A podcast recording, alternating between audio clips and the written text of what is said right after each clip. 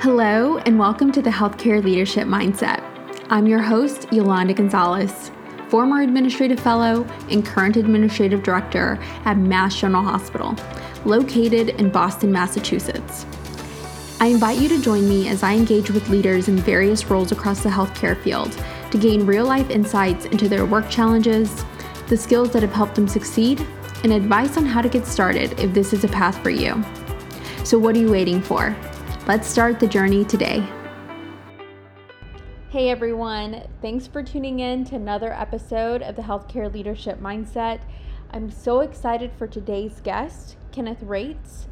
Kenneth works in ambulatory care at the University of Michigan Health.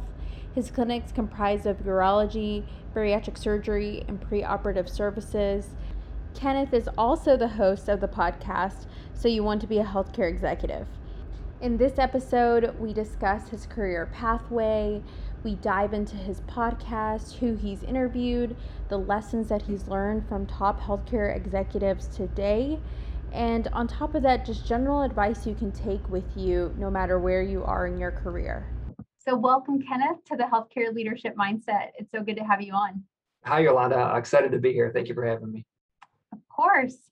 So, before we dive in, can you give our listeners a little bit of background on yourself and walk us through your journey of healthcare administration? Yeah, absolutely. So, I currently work for U of M Health, which is the clinical arm under Michigan Medicine. I work in the ambul- ambulatory care space.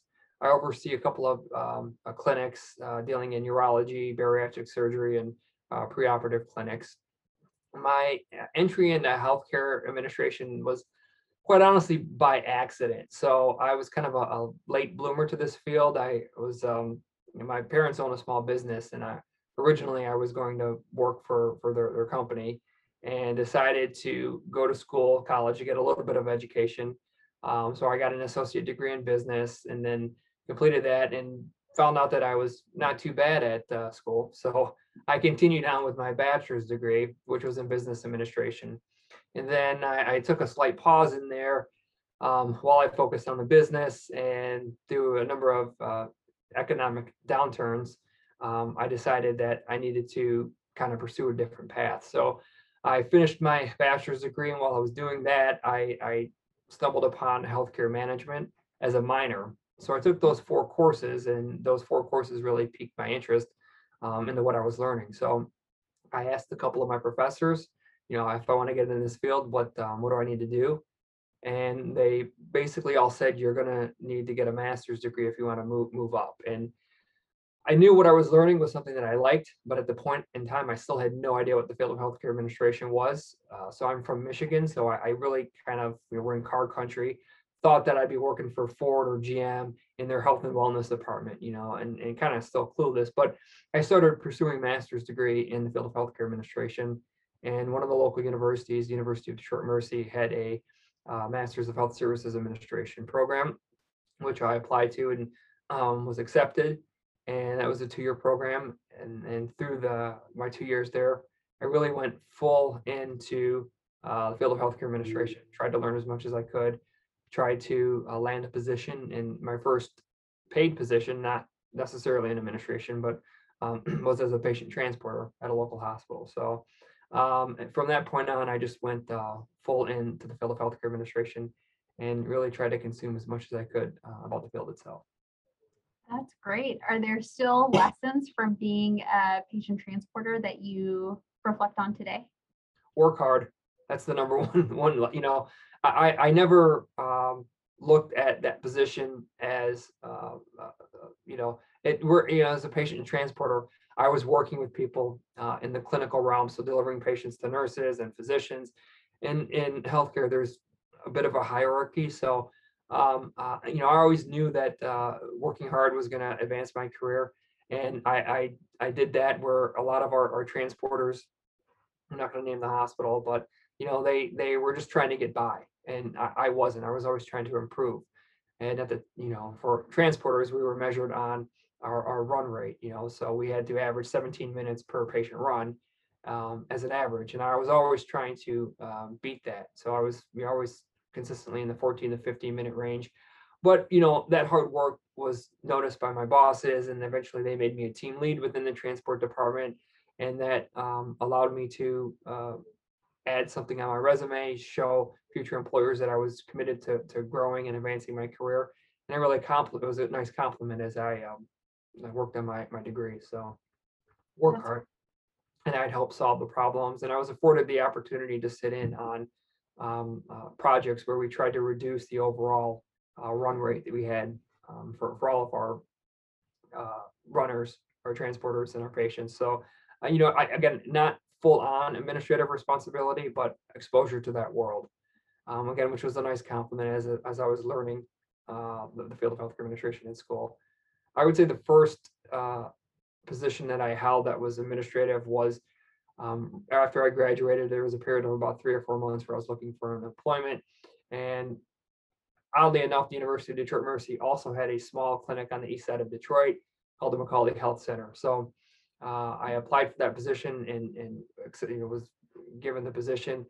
And that was actually like a part-time position. It was uh, three and a half days as a clinic manager, really just focused on operations, nothing really finance related, um, really just staff management. Great. So can you talk to me a little bit about your experience when it did come to management and having that financial aspect as well as part of your role? Um, I'm just really curious to the listeners out there who are starting off in their careers, what they can learn from you as you reflect on your experience when you first stepped into that role. So I think understanding what you don't know is, is a critical component. So as I mentioned, I was in this position uh, as a clinic manager focused on operations three and a half days a week, but we still had a finance manager. So I did work closely with them. So I was exposed to that world, but I didn't really have um, uh, direct oversight. This particular individual was uh, planning on retiring in, the- in, in the coming years. So he really kind of groomed me and mentored me and, and helped me understand uh, the, the flow of the clinic. And again, this clinic was ultra small, so um, you know everybody kind of knew everything. Um, but he really helped me, and, and it paid off because a couple years in, he did retire, and then they promoted me um, uh, to a director level, and I took over financial oversight of the clinic, and it was you know full time, five days a week. So uh, I, would say just understand what you what you don't know, and if you're not over a certain area, look to learn that area, and and see how you can grow in that. and I notice, you know, when I look at your pathway and from what the experiences that you've shared, you've transitioned to a number of different roles and organizations over the course of your career. How did you know that it was time to pursue a different opportunity or shift from maybe the path that you had been on? Well, I, I do uh, self-analysis of my career every year. It's usually around performance evaluation time, just because I'm meeting with everyone, so it's on the top of my mind. But I just kind of self-reflect on the previous year and see if I'm at where I want to be at.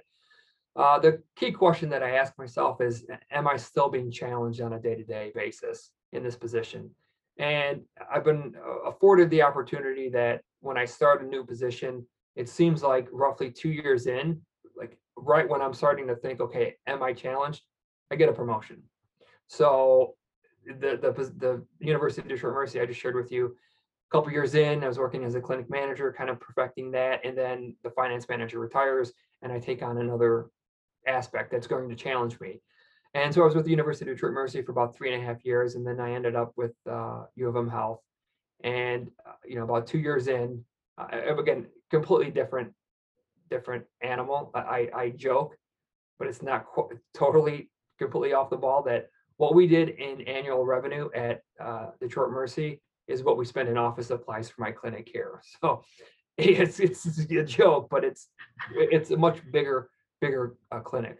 Uh, but roughly two years in, um, I was promoted to uh, overseeing multiple clinics, and um, my second clinic uh, has kind of changed over that time. I was over the wound clinic, but uh, now I'm over a, a surgical specialties clinic. But it just seems like you know roughly two years in, I get added, uh, I give, I have the opportunity to take on something new, which is uh, a, a new challenge. Um, so again, it's it's the question I ask myself is, am I still challenged? Am I learning something new on a consistent basis? And if I am, um, I'm you know generally focusing in on that. And if not, then I'm starting to think, okay, maybe it's time to leave. Now, were those opportunities that came to you or did you find that during that during that time before you got promoted you had made it clear to your supervisor your boss that growing in your career was something that was important to you So I would say they came to me. Um, you know, I was approached. I was in the right place at the right time. I, I- guess I would say. Um, but I, in both opportunities, I was approached, and my boss is. You know, so one of the things I've been afforded is is great mentors. My current boss. So my bosses at Michigan Medicine have, has changed over the last couple of years, but um, they're both on the same page, and they both are great mentors to me. So I've been afforded the opportunity uh, to have great bosses and I never had to say, I'm looking for this opportunity. They always knew I was willing to grow. So when the opportunity came up, they came to me and they presented it to me. So I was in the right place at the right time.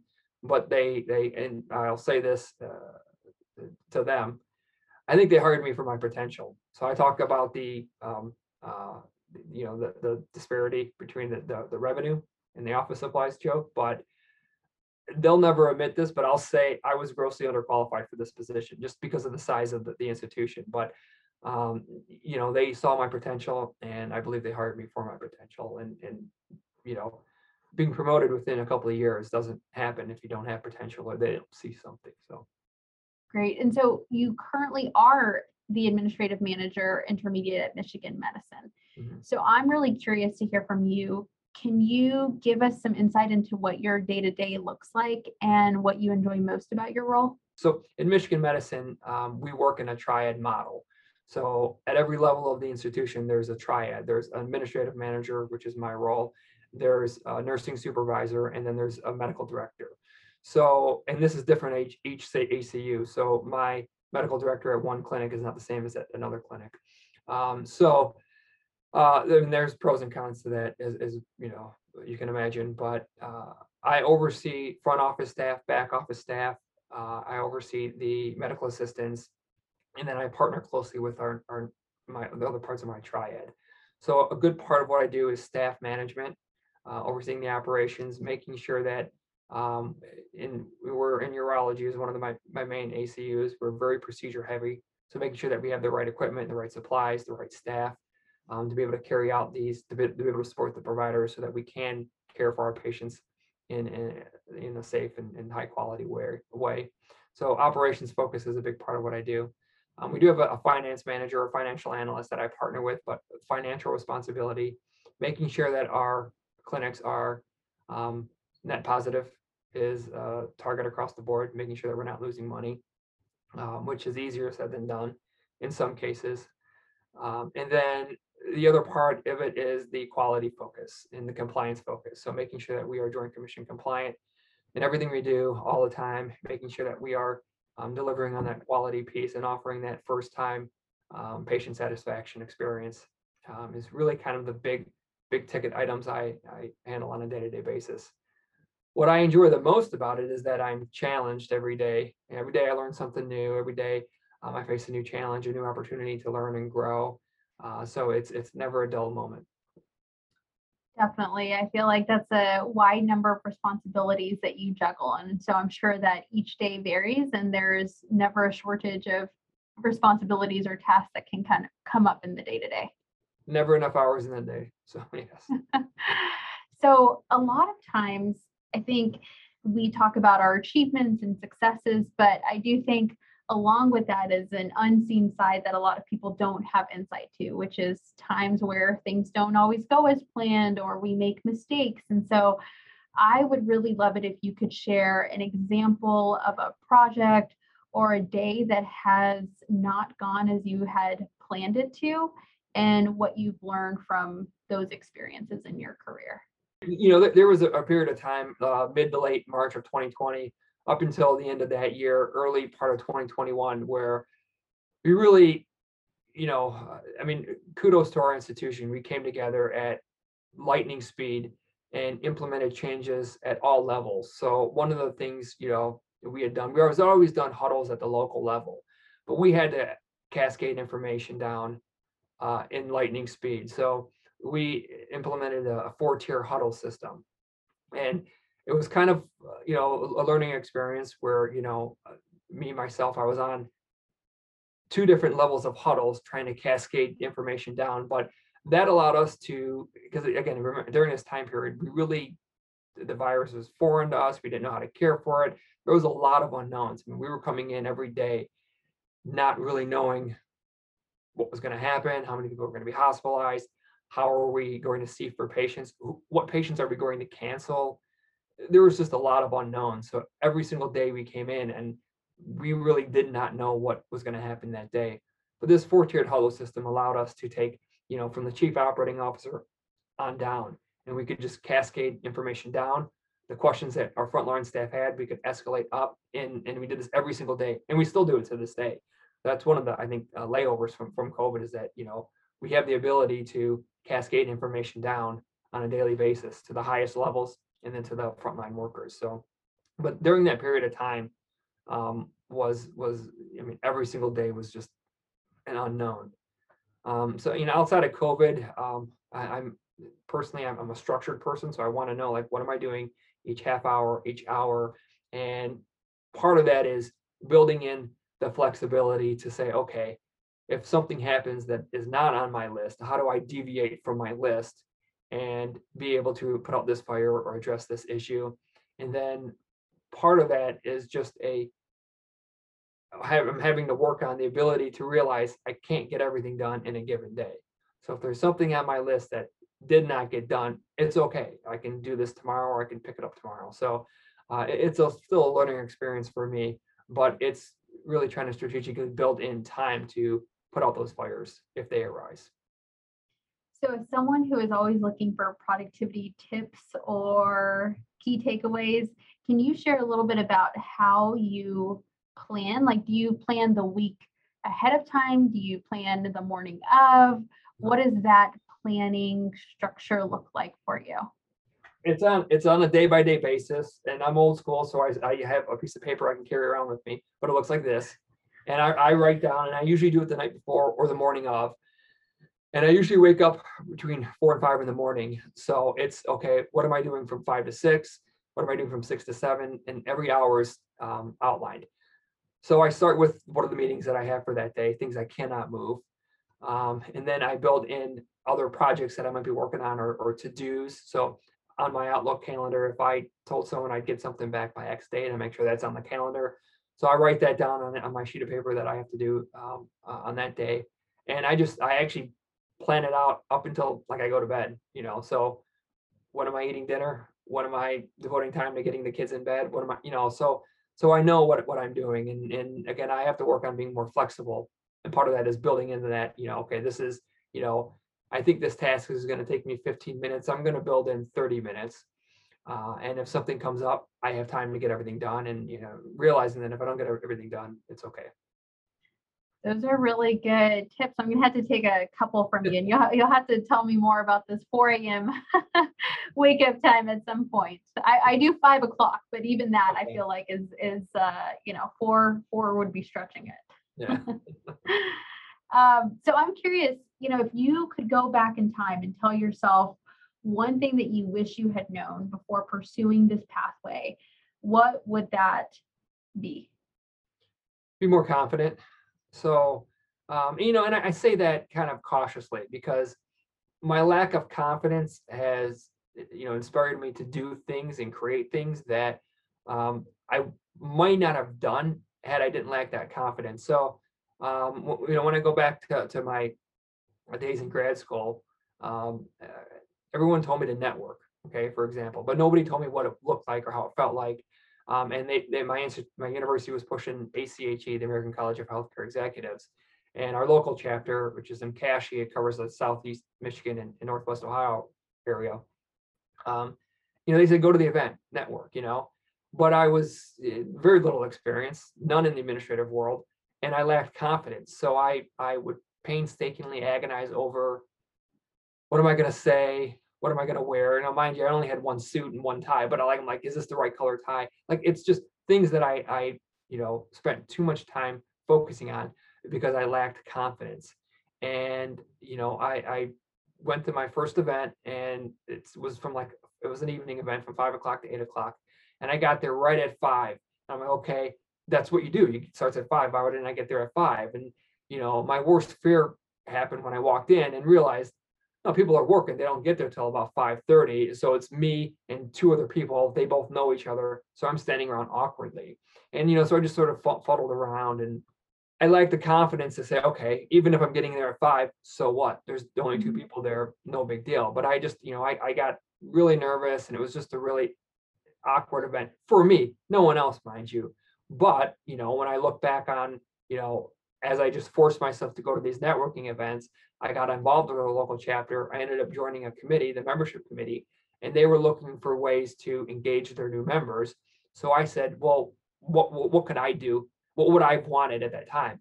And I would have wanted just somebody to like prep me, tell me what to expect for these events, or walk into an event with me, or you know, anything just to kind of ease that that anxiety that I had when I first went to the event. So because of that, we created what's now called the ambassador program. When we started, it was the buddy program, but ambassador program sounds cooler. So, um, but it's just the way we connect uh, existing members with new members. So when a new member joins, we take an ambassador.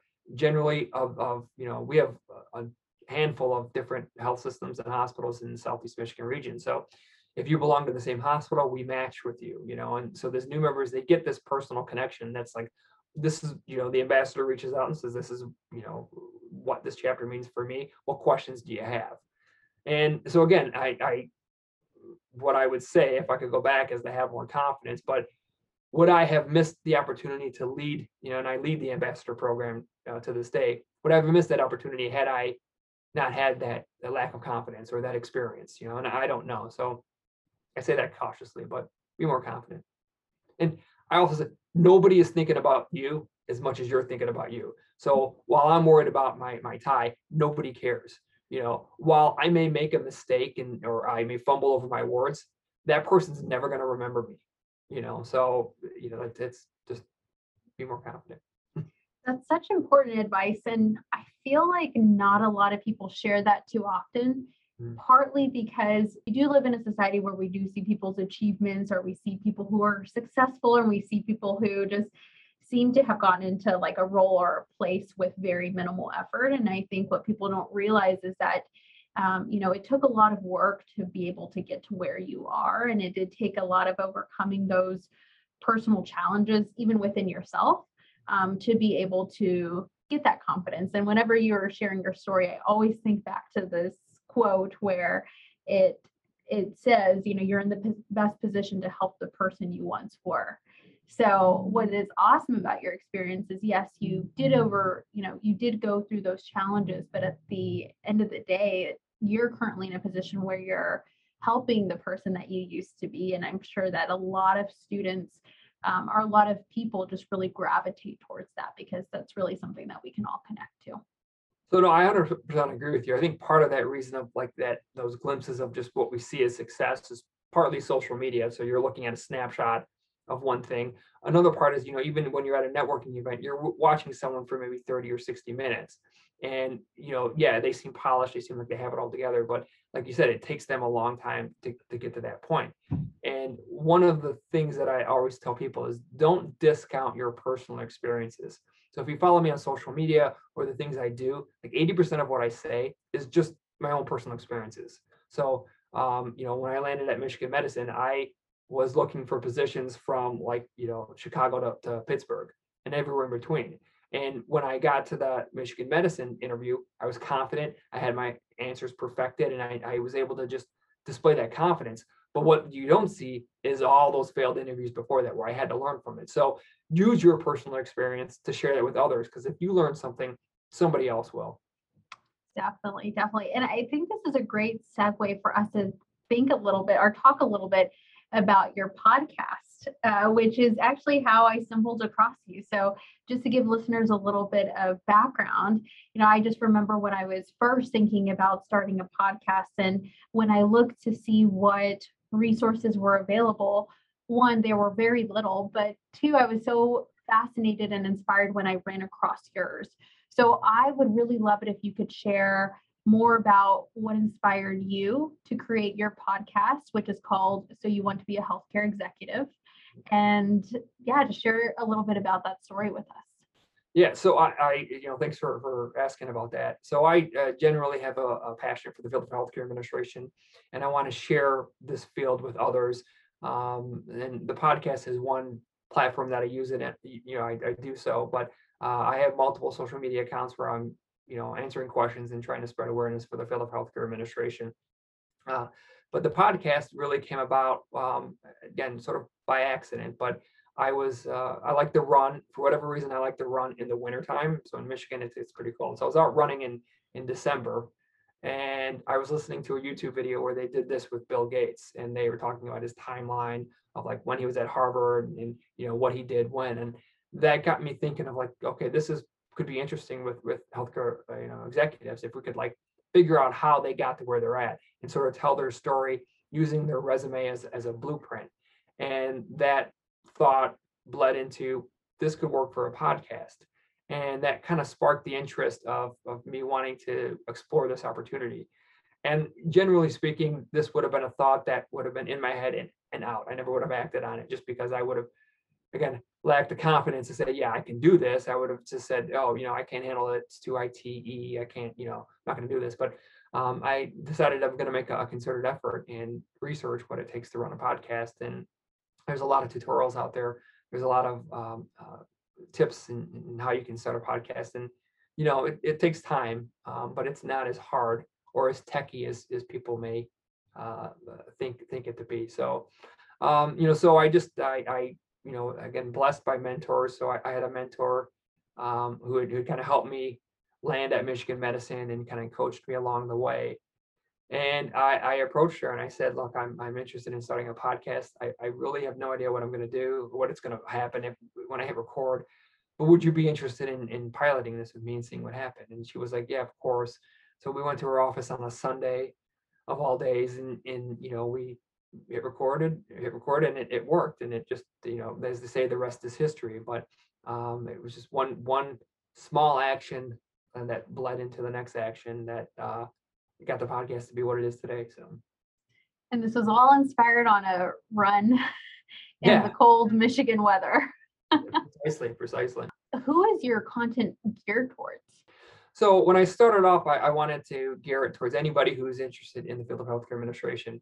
I thought there'd be many, I mean, there are many people that benefit from it, but most of our audience, my audience seems to be early careerists and students looking to climb the corporate ladder. So people that are looking to get in the field of healthcare administration, they're in school and they just want to learn how other people did it, or people who are graduates but are early in their career and they want to learn and grow.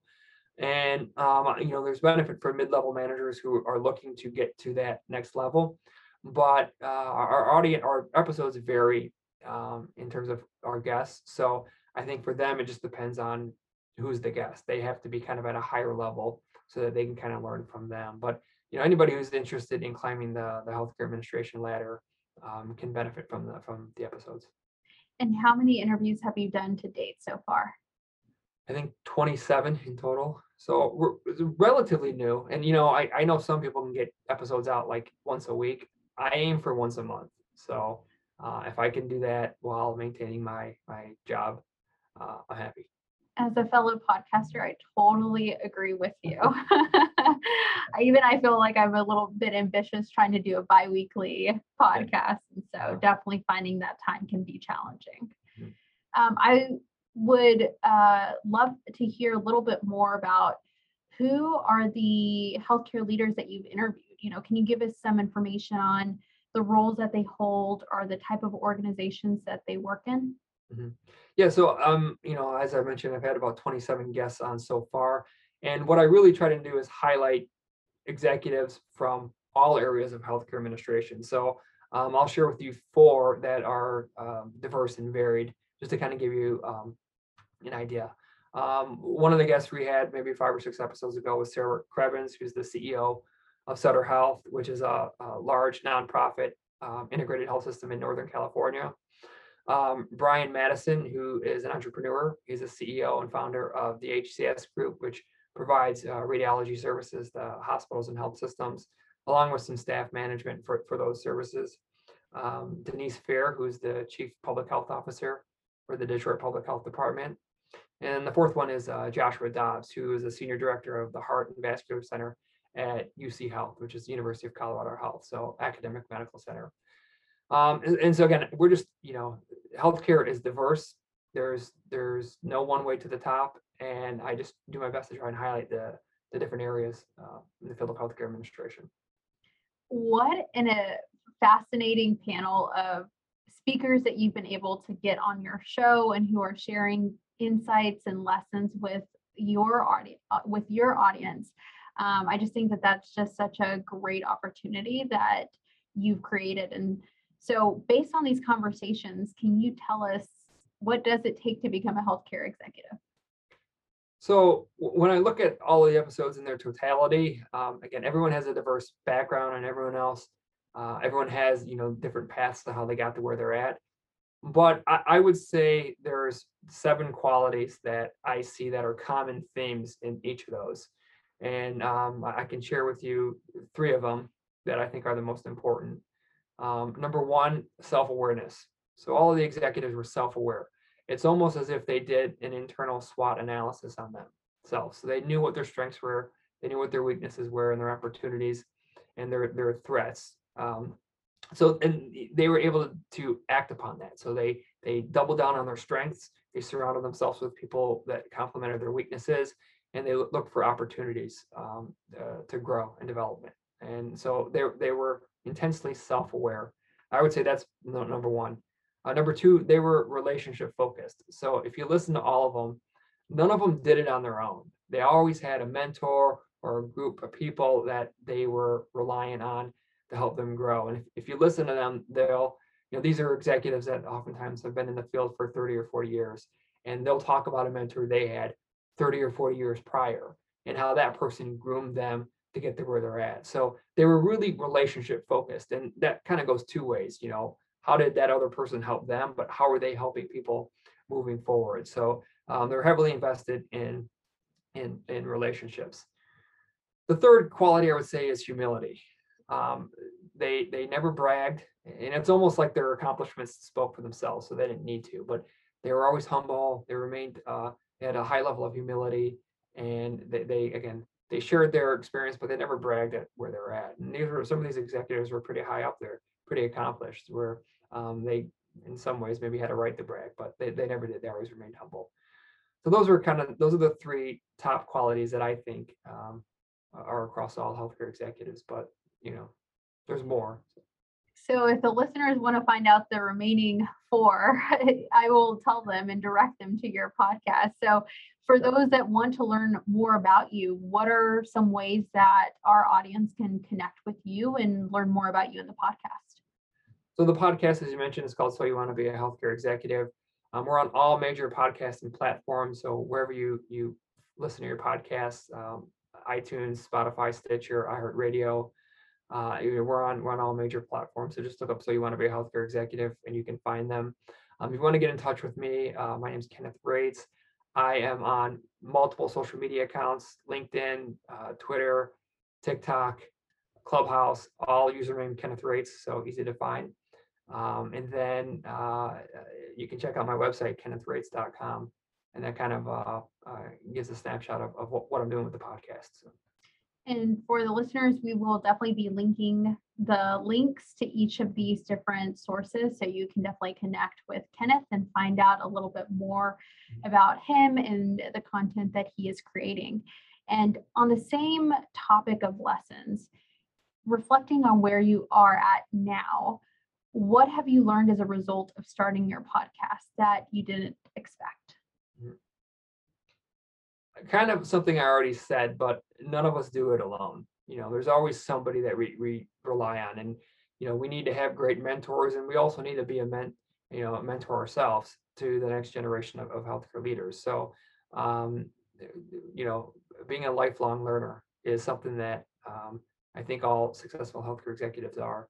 Um, but realizing that you know we're we're not in a solo industry. You know, we're we're not, and maybe for our entrepreneurs a little more, but uh, generally speaking, I mean, everybody's had somebody that they've relied on or who's kind of showed them the way.